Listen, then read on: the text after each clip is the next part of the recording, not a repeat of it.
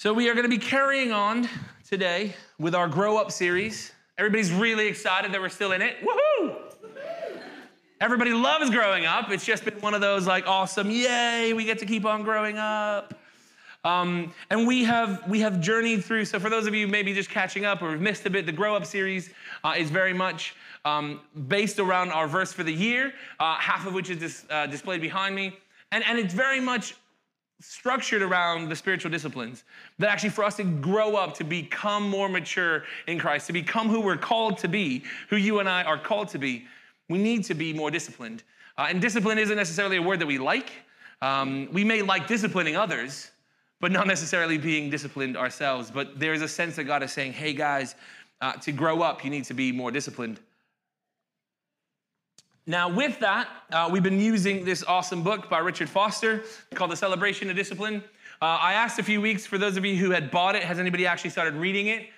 The answer then was no. So I'm going to ask again to see, those of you who've bought it, have you started reading it?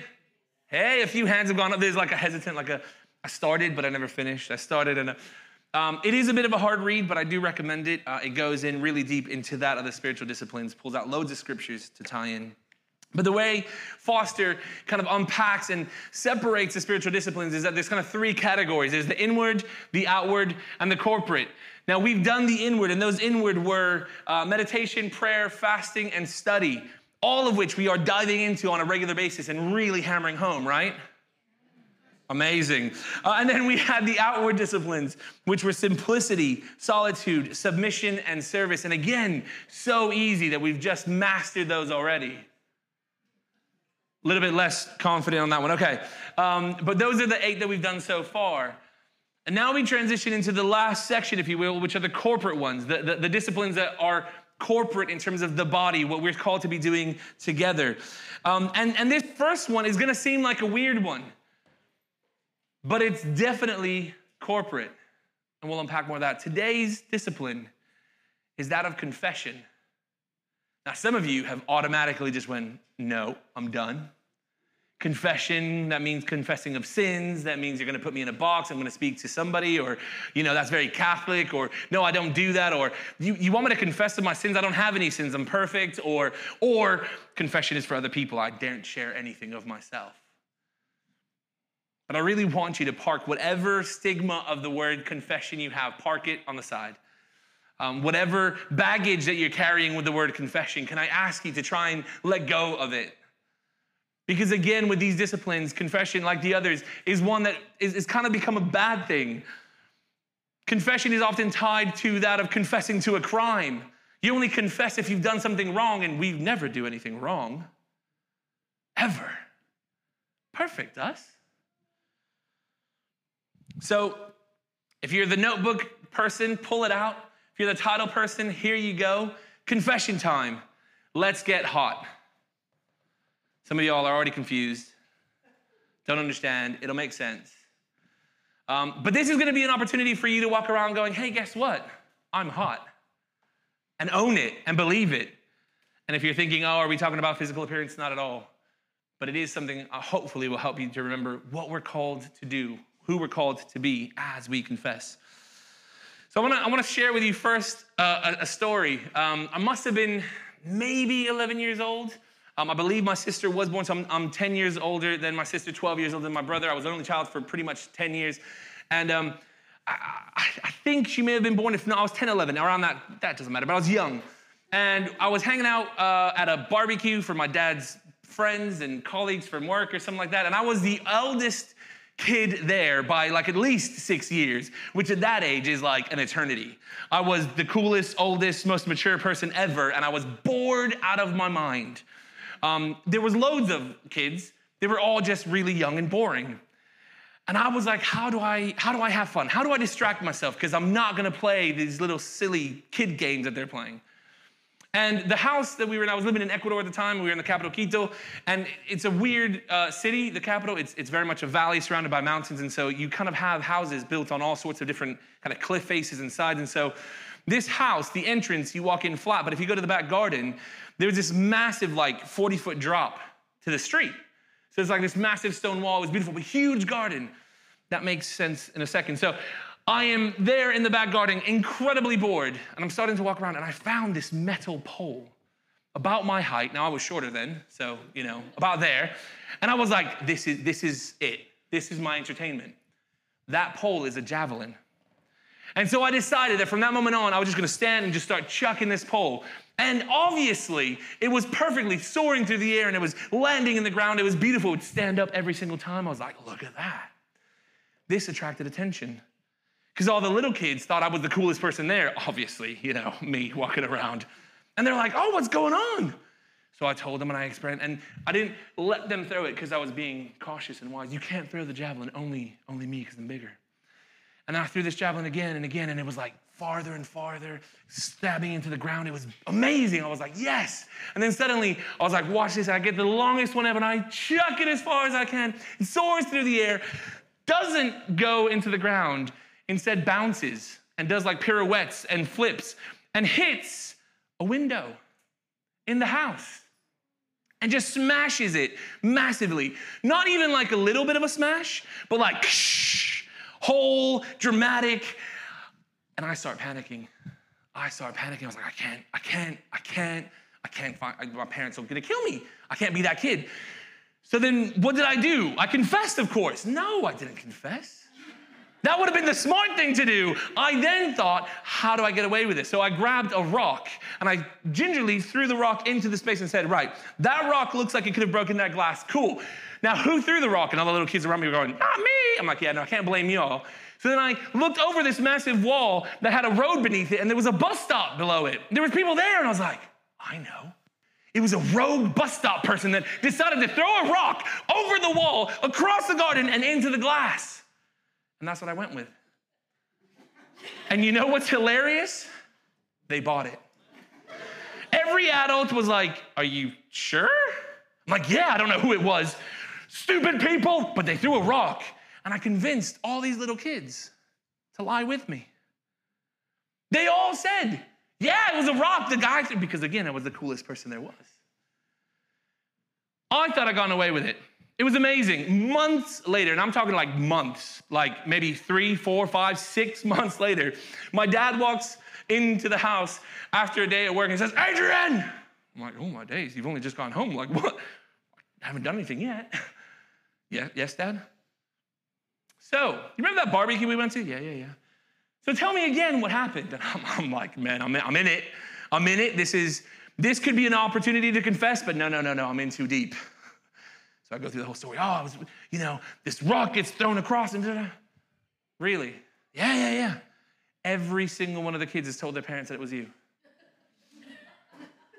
They're lying, Dad. They're obviously lying. I got caught. I got absolutely caught. Now, why do I share that silly story of me being a kid? Is because even from children, the idea of confessing to something is petrifying. And that fear never leaves us. I can promise you that when you get caught doing something wrong, whether it be an accident or not, the, the, the, there's like a hot feeling that kind of hits your stomach. Some of us might even go, mm, I don't know that I can handle it. Depending on even who we have to confess to. Some people are easier to confess to than others. You know, if you have your best friend, your, your, your partner, your, your, your kids, your, your family, your parents, maybe that's a little bit easier now as adults. But there are some people that confessing to is really hard to do. So confessing, confession has always been seen and probably still is by some of us as a bad thing. Who did this? Mm-hmm. not me. It automatically puts a fear in us. But that's not how it's meant to be. Confession is supposed to be a good thing. Confession, we see biblically, is something we're called to do because it helps us to grow up I've got two readings for us this morning. The first one is 1 John 1 5 through 10. So I want to read this and then I'm going to read the second, and we're going to unpack a little bit and go from there.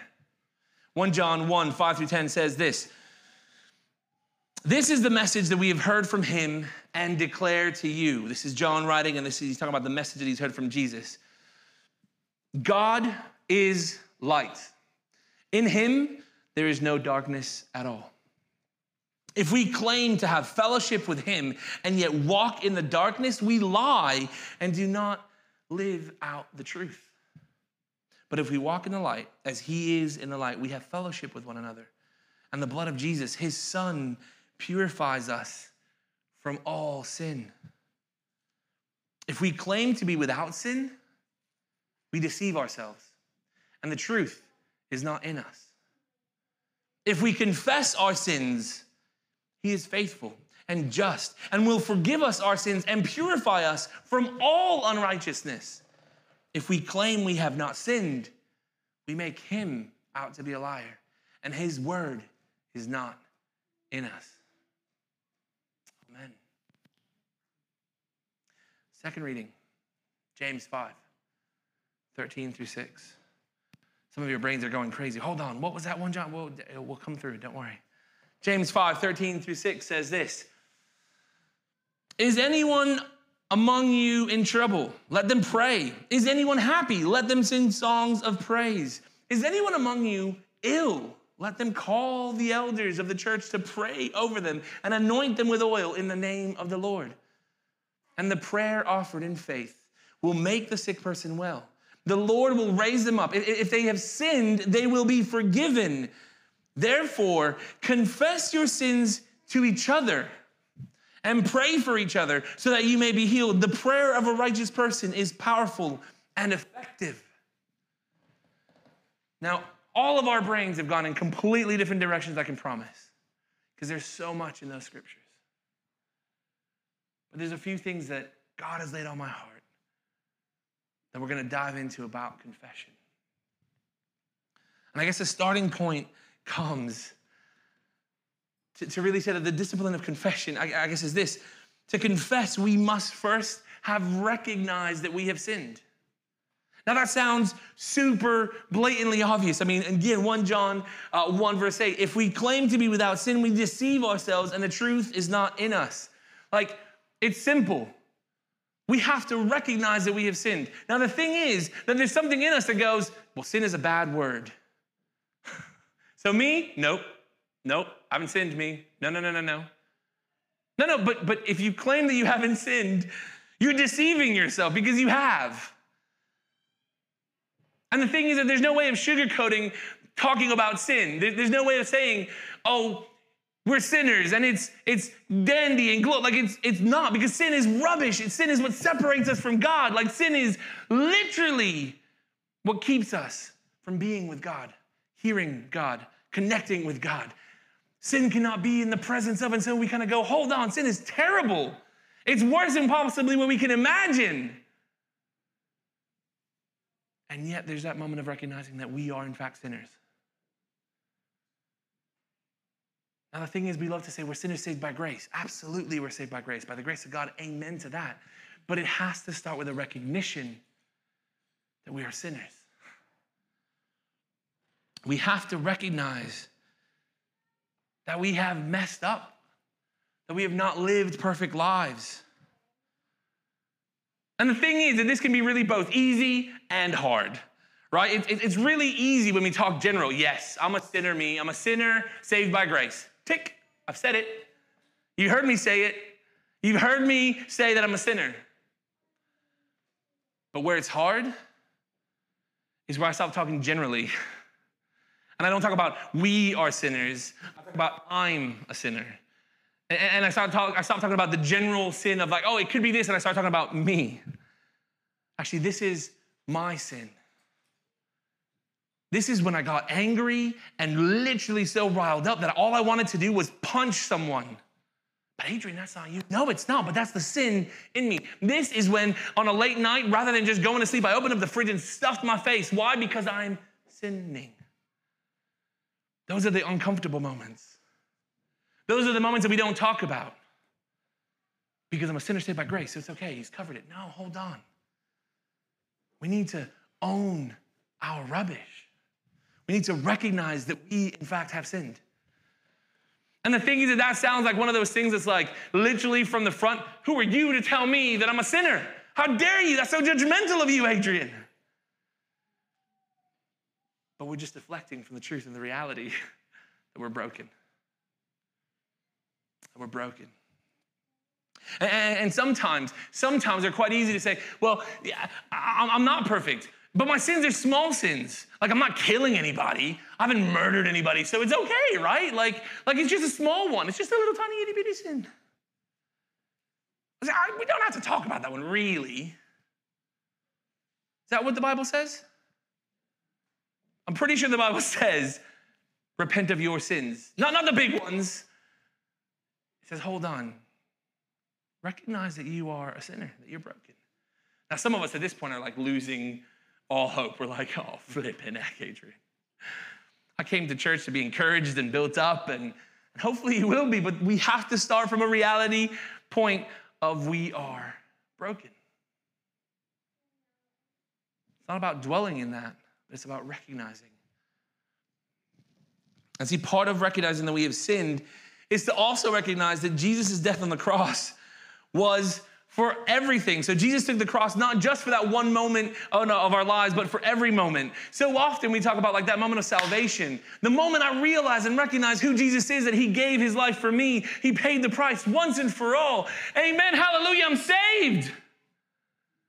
I mean, yes, Jesus took the cross for that moment, but he also took the cross for every moment after that when I fall short.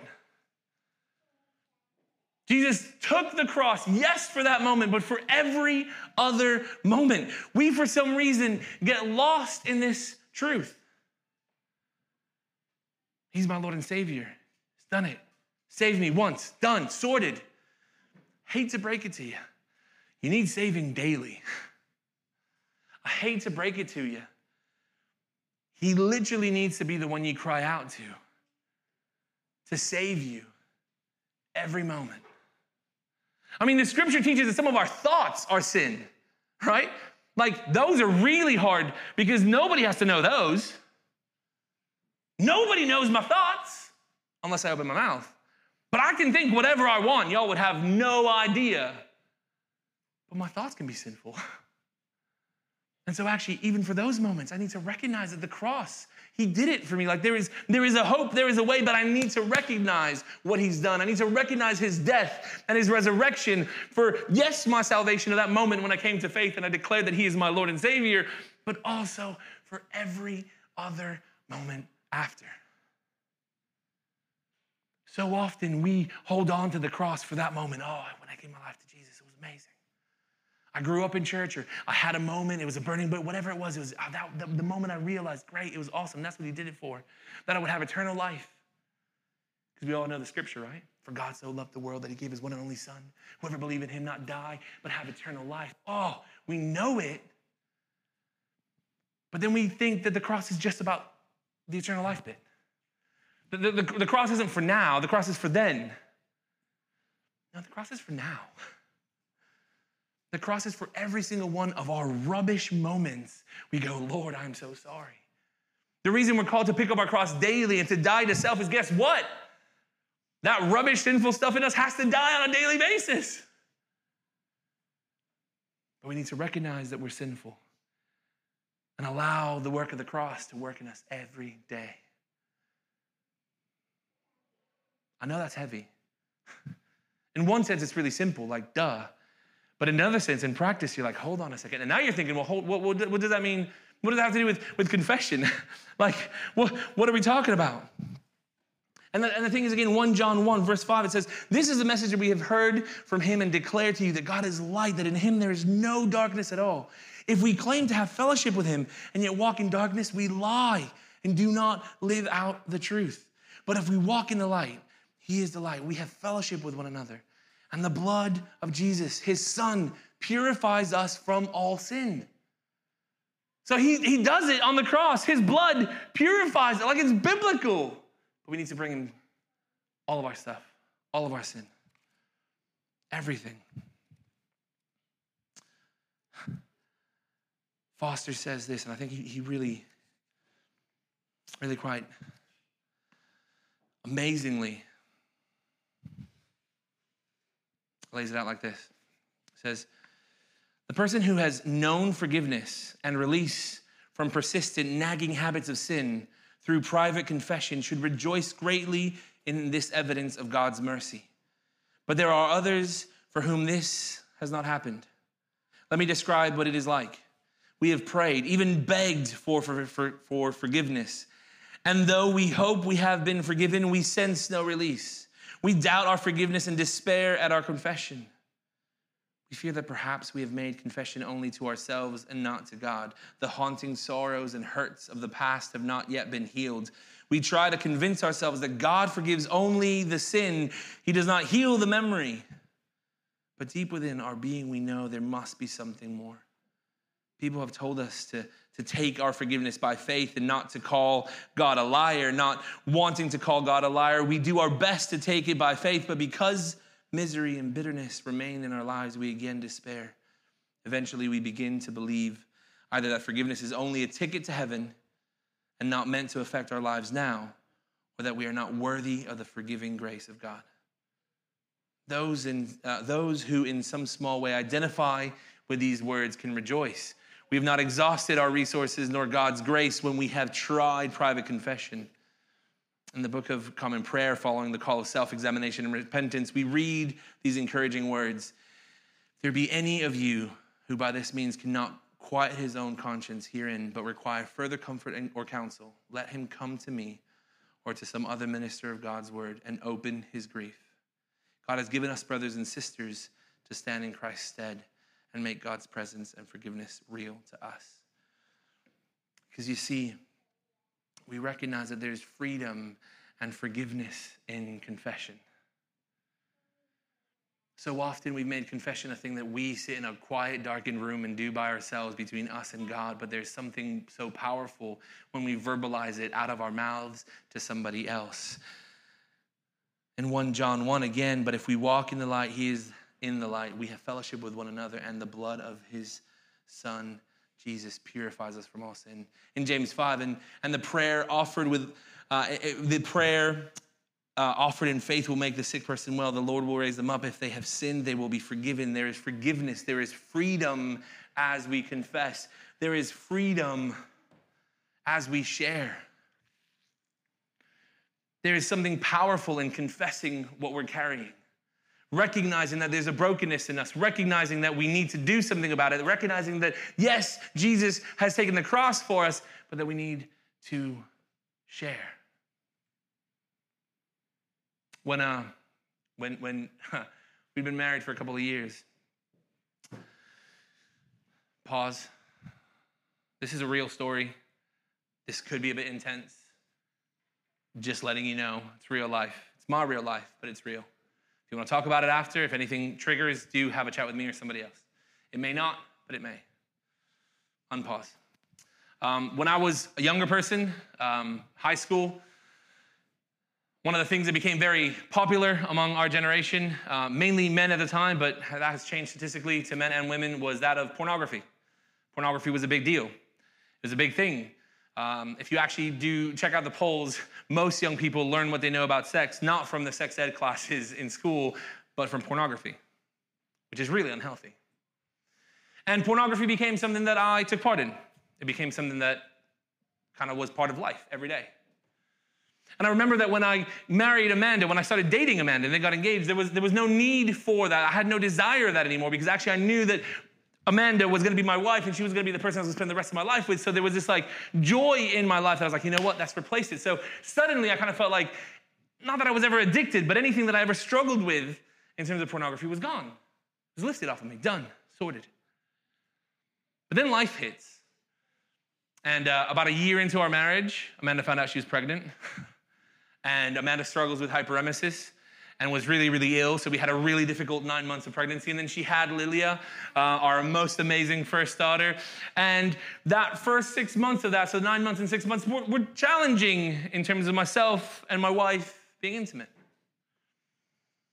And suddenly these desires were thrown into my life again. I was doing some youth work at the time, and we were actually doing like anti-porn awareness. If that made you like kind of like, hey, this is not the way to do it. We were kind of helping people recognize that pornography was really bad, it was really addictive, and the effects it had on you. And for some reason, that like opened a door up, and suddenly I was like, this is my way out. And I'll never forget that it, it got to like it wasn't crazy long. It wasn't, I didn't dive in, I didn't get lost in it, but there was this such a powerful desire. And, and I open openness, conversation, transparent here. There were I'd visited websites, I'd dived into it, but I felt so much heaviness because I knew that what I was doing was wrong. I knew that what I was doing was against my wife, against God. And I'll never forget, we were driving back, Amanda and I, and it was just Lilia, baby Lilia in the backseat, and we literally pulled up in front of our house. And I said, I need to talk to you. And she's like, oh, this is serious. And I literally just shared, I was like, I am struggling, and this has become a thing for me. And, and don't get me wrong, I'm not, I'm not addicted, I'm not lost, but the temptation has been great. And I've fought the temptation left, right, and center, but I'm really struggling. And Amanda was what I would say we should all be gracious in receiving. She could have been angry. She, could, she had every right to be disgusted. She had every right to shout at me and scream. And she said, You know what? We're all broken. It's fine. How do we move out of that? And you know what's amazing? That since that moment, not a moment later, since that moment, it's never been an issue again. Ever. I've never jumped onto a website going, oh, let me sneakily check something. I openly say you can check my history, you can check everything. You can take my laptops. If you're that deep diving kind of human being that can like find the hidden cookies behind the hidden things and the things I don't understand, that it's all there because there's nothing private on the internet, there's nothing private on your computer. Believe it or not, someone can access it. You can do that, and there's nothing for you to find.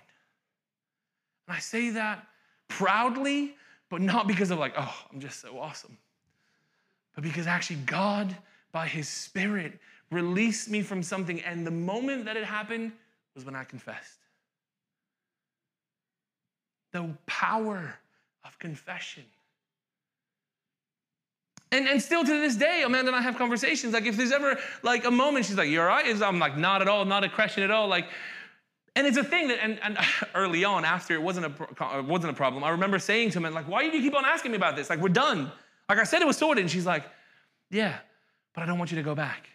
I want you to know that you can always talk to me. I want you to know that if it's a thing you're struggling with, I'm here. And the thing is, that particular sin is one of the most common hidden sins of the world right now. 79% of 18 to 30 year olds, 67% of 31 to 49 year olds, and 49% of 50 to 60 year, 68 year olds say that they view porn at least as a minimum once a month. That's men. Some of you are thinking, well, what about the women? 76% of 18 to 30s, 16% of 31 to 49s, and 4% of 50 to 68. Might be smaller, but it's still there. Now, some of you are thinking, well, that's non Christians. 64% of Christian men and 15% of Christian women say that they watch porn at least once a month. Statistically, and this might hurt some of us, statistically, many of us on a regular basis dive into that sin. Now, I'm not, tonight, today's not a talk about that sin. It's not, but it's one of the private things that we can, oh, nobody knows that. It's just me in my, my room with my iPad, with my phone, with my whatever. But it's a real thing. Some of us right now are battling with that. For some of us, it isn't pornography. For some of us, it's an addiction to something else alcohol, painkillers, spending money on Amazon. That sounds flippant, but that's a real addiction. There are people who have literally lost everything that they have because they're spending money regularly because I can get it tomorrow. What have you bought? This random can opener. Don't you have a can opener? Yes, I have seven. Why do you need another? Because it's really cool and I could get it tomorrow. That's an addiction. That's sinful. That's sin. But we don't call it because it's not a big one. Addiction to, to, to pornography, well, the scriptures are very specific about sexual immorality. That's alcoholism, that's in there. Actually, there's loads of stuff. And confession is part of it. There's freedom and forgiveness in confession. The freedom I experienced in that moment, still to this day, I have the forgiveness that I experienced, not just from God, because that was part of it, that He said, Adrian, you were such an idiot, but I still love you and I forgive you. Let's not do that again. but the forgiveness from my wife, who had every right to be so angry, but chose to forgive. There's freedom and forgiveness in confession. But to confess, we have to be hot. And this is where we can genuinely claim to be hot. We are hot people. And by hot, I mean honest, open, and transparent. H O T. Honest, open, transparent. That sounds so basic and so simple. But if we are genuinely honest with ourselves, if we are genuinely honest with God, and if we're genuinely honest with each other, if we're genuinely open, and it almost feels like, I mean, you can't really say that we're ought, right? Like O H T, because you've got to be willing to be open first. And openness is probably the, the, the, starting difficulty because for, for me to say, hey, you need to be open means that you need to turn to the people around you and openly say, I got to talk to you about my rubbish. How many are you willing to do that with? Probably none.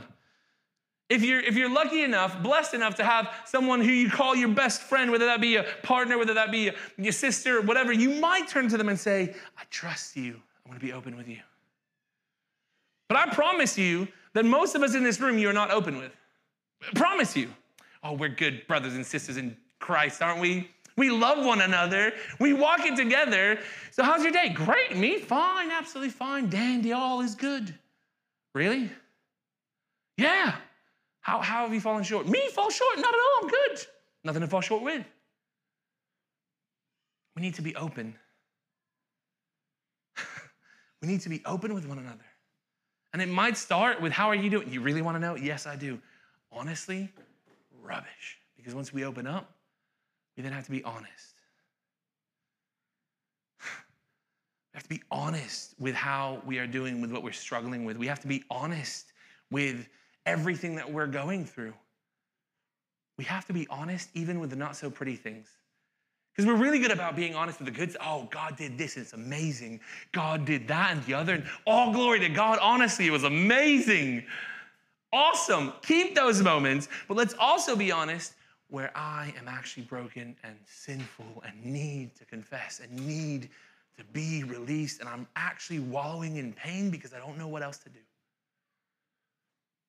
And don't get me wrong, that's not going to be every season of every day for every single one of us. There are going to be times I'm like, how are you? Genuinely, really well. Well, praise God.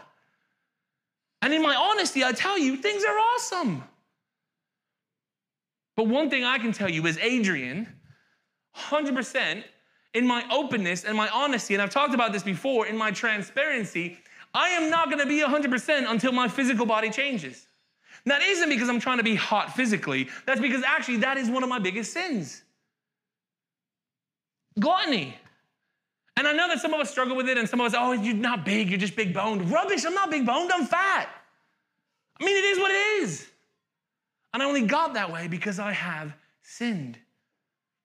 I can tell you of the times when, like literally, emotionally, I've gone to, because part of my role is to uh, pick up stuff from M&S for the food project. And I can tell you the times when I've literally been there loading stuff up and gone, oh, M&S donuts. They're right there. It's about reducing food waste. I can help reduce food waste really good at reducing food waste. And I'd be lying to you if I said I've never eaten something and not told Amanda or not told people. Of course, I've been like. Oh yeah, there was loads of stuff. What did you? What about? Oh yeah, loads of stuff. Do you have anything? No. So not only have I then been gluttonous, but I've then lied. And I, and, and, I, and, I, and I share this because as I'm trying to be transparent with you. This is not a thing that is just y'all have to work on. Because if we're going to be honest, open, and transparent, we need to be able to come to one another and say, hold on a second. Just because I'm a pastor of a church doesn't mean I'm any more holy than you. Just because I'm a pastor of a church doesn't mean that you have to pedestal me. No, I'm human and I have to be honest and open and transparent with you of all my rubbish, and you have to be honest and open and transparent with me. Not because you're a pastor, but because we're brothers and sisters in Christ. And the way we do that is by confessing. Don't get me wrong, it's scary. Like, ah, what, what, if, what if they think something less of me? I, I shared with Amanda that I was going to share that story with you. So she knew, don't worry. But her first reaction was, Are you sure? And I went, Well, yeah. But her, I'm, Are you sure? It wasn't about y'all. It was because actually, as a minister, I can be let go by the BU if I am displaying, I think they call it actions of gross misconduct, of which pornography is one. Now, hear me clearly before any of y'all get any ideas. It is not a problem. It is not an issue. If you want to get rid of me from here, you got to find another way. it isn't going to be from gross misconduct and addiction to pornography. But Amanda was worried that, well, it's online. What if someone hears it? What if someone takes it out of context? What if somebody misquotes you? What if somebody mishears you now and goes and says something? We might, you might lose your call, your position. You might, perhaps, if, if, if, if the enemy wants to come after me that way, go on then. But in being open, honest, transparent, I need to be, I need to be who I am. Thank you. but, but we need to be open, honest, and transparent. And that means that it might be scary. You might be like, I can't be open at work. I can't be honest at work. I can't be transparent at work. Yes, you can, because that's who you've called, who you're called to be. Oh, I, I can't tell the person next to me how I really feel. Yes, you can, because that's what we're called to do. Is it going to be hard? Absolutely. But I promise you, I promise you that we are going to have such freedom, such growth, such release as we confess to one another, as we stop painting this perfect picture of who we are, which is fake. Social media has done us such a disservice. We put out to the world this beautiful, perfect house that looks clean, looks like it smells amazing, it's beautiful. Not a thing is in, not a thing's out of place. Social media has made us to believe that we have to look a certain way. It's rubbish, y'all. But we've bought into it. Even if we're not on it, the world that we're a part of has bought into it, and we go, well, okay, I guess this is how I gotta look. This is how my house has gotta look. This is really? I'm pretty sure Jesus is more concerned about you and your soul than what your house looks like. I'm pretty sure Jesus is more concerned about the crap that you're battling on the inside than whether or not you put makeup on today. He's more concerned about actually, are you being honest and real? Are you confessing your sins? Because you know, the, the, the funny thing is that God knows. Like, God knows it. There's nothing that you do or think or look at or not that God doesn't know. But there's a power when we say, God, I know you know, but this is where I'm struggling. And then he says, Great, now go tell somebody else. Joe, this is where I'm struggling, man. And you know what? I'm struggling so much that I need you to hold me accountable. I need you to call me. I need you to be someone I can call it like in that moment. I, I, that's a lot to ask, I know, but we are called to do it. People come to me as a pastor, and, and, and oftentimes they go, I'm so sorry that, that, I've, that you've had to help me. I'm so sorry that you, I'm like, why? why? Why are you sorry? Like, this is what I'm called to do, not as a pastor, but as a Christian. Like, that is what we're called to do. You and me. We're called to hear one another, to journey with one another, to be real with one another. We're called to be hot. I don't know about you, but I want to be hot. I want to be honest. I want to be open. I want to be transparent. I don't want to be fearful of what you might think of me or what somebody else might think. I just want to walk through life going, I'm going to be hot. I'm going to be open. I'm going to be honest, transparent because you know what? It's ultimately Jesus that I'm looking at. It's his opinion of me that I'm, i care about. And if some of y'all dislike me for today, I'm really sorry. Let's have a coffee and talk about it. But I'm called to be open, honest, and transparent. So many of us choose to close down. So many of us choose to give half truths. I'll give you an honest answer to an extent, but I don't know that you can handle my full truth, so I'll give you half truth. No, no, no, that's not truth. Give me the truth. Give each other the truth. Yeah. The next thing we see, so we have to be hot with God as well as with each other. I've kind of spoken on that, but again, God knows.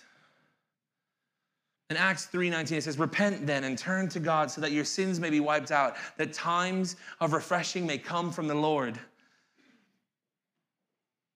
And again, we see in our today, one of today's scriptures, therefore confess your sins to each other and pray for each other that you may be healed. We, we, we see there is a call in scripture for us to be open, honest, transparent, to be hot with God. And I know that sounds ridiculous because he already knows, yes, but we have to claim it. We have to speak it. It isn't just enough to say, oh, God, you know my stuff.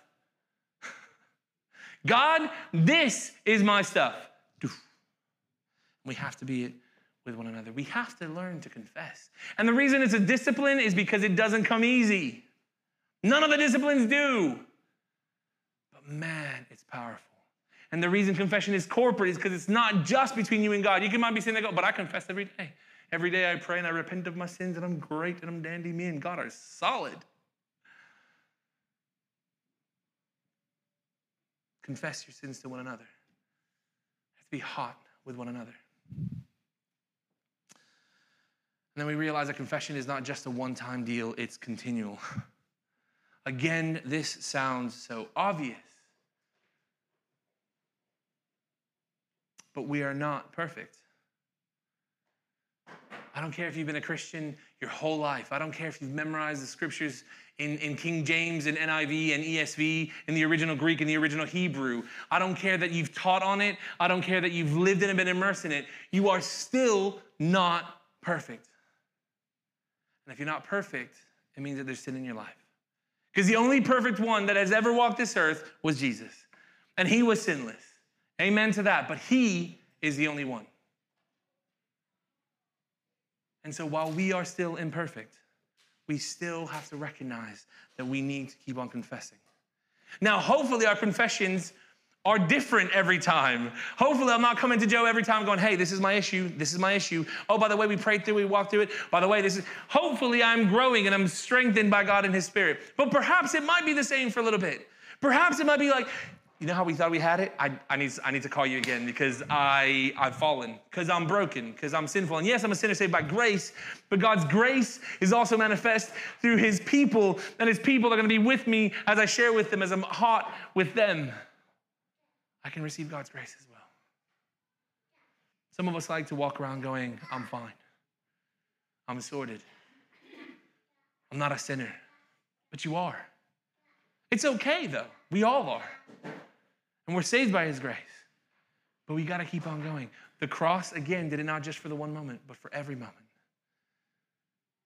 So as we walk through life, and band, you can come up. This is the, the moment where everybody goes, woohoo, again as we walk through life, recognizing our brokenness, recognizing that we need Jesus, not just for that one moment, but for every moment, we also have to recognize that He's put people around us.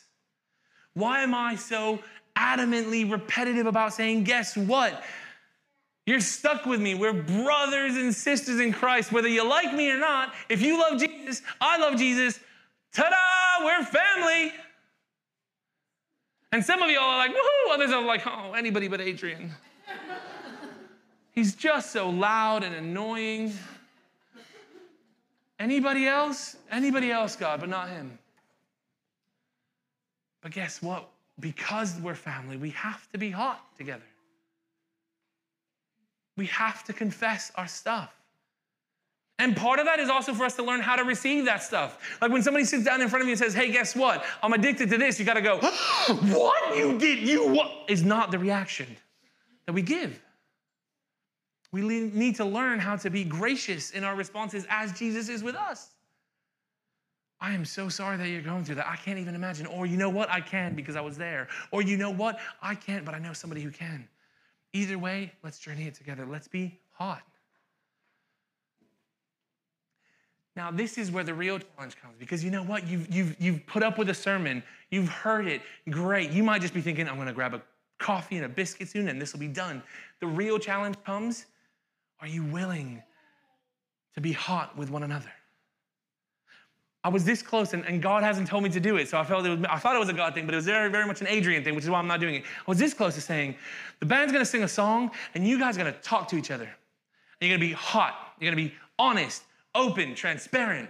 I was gonna tell you right now to like literally confess anything that is on your heart, anything that is on your shoulders. And I haven't felt God prompt me to do that, so I'm not doing it. because some of y'all, because some of y'all exactly like that. Some of y'all are just gonna be like, no, Nope. Walls up. Not going to do it. Adrian, I don't care what you say. Not going to do it.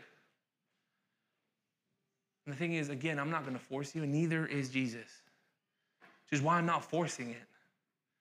But I am going to say, and then you're going to hear me say again, and I'm going to repeat it every time I talk about it. You have to. Maybe not right now in this moment, maybe not right now in this context, but you have to. You have to confess. You have to be hot. And for some of you right now, maybe it's boiling up. Maybe you have to right now in this moment. Go for it. Like, if God is saying you gotta confess to something and you wanna come to the front and like cry it out and have someone pray for you, come to the front. By all means, be led by God. But whether you do it now or over coffee or in 20 minutes, an hour, tomorrow, you have to confess not just to God in your quiet time, but to your community, to the people who love you, who are around you. So we're going to sing a couple songs. And I'm, I'm I, I, again, if God calls something on me, then I'll, I'll share it. But right now, there's no pressure to confess, other than to say you have to at some point. And so, if God is stirring it up, if His Holy Spirit is saying to you, actually, Adrian, I need to talk to somebody, maybe it's confess something that you've said about somebody or done to somebody. Maybe it is you just need to come to the front and confess all your sin and want somebody to pray with you. That's fine. Come on, do it. We can stand, we can kneel, we can cry. Like it's beautiful because God will meet us in that place. But equally, if you're not there yet, that's okay. But no, you do have to. Let's pray.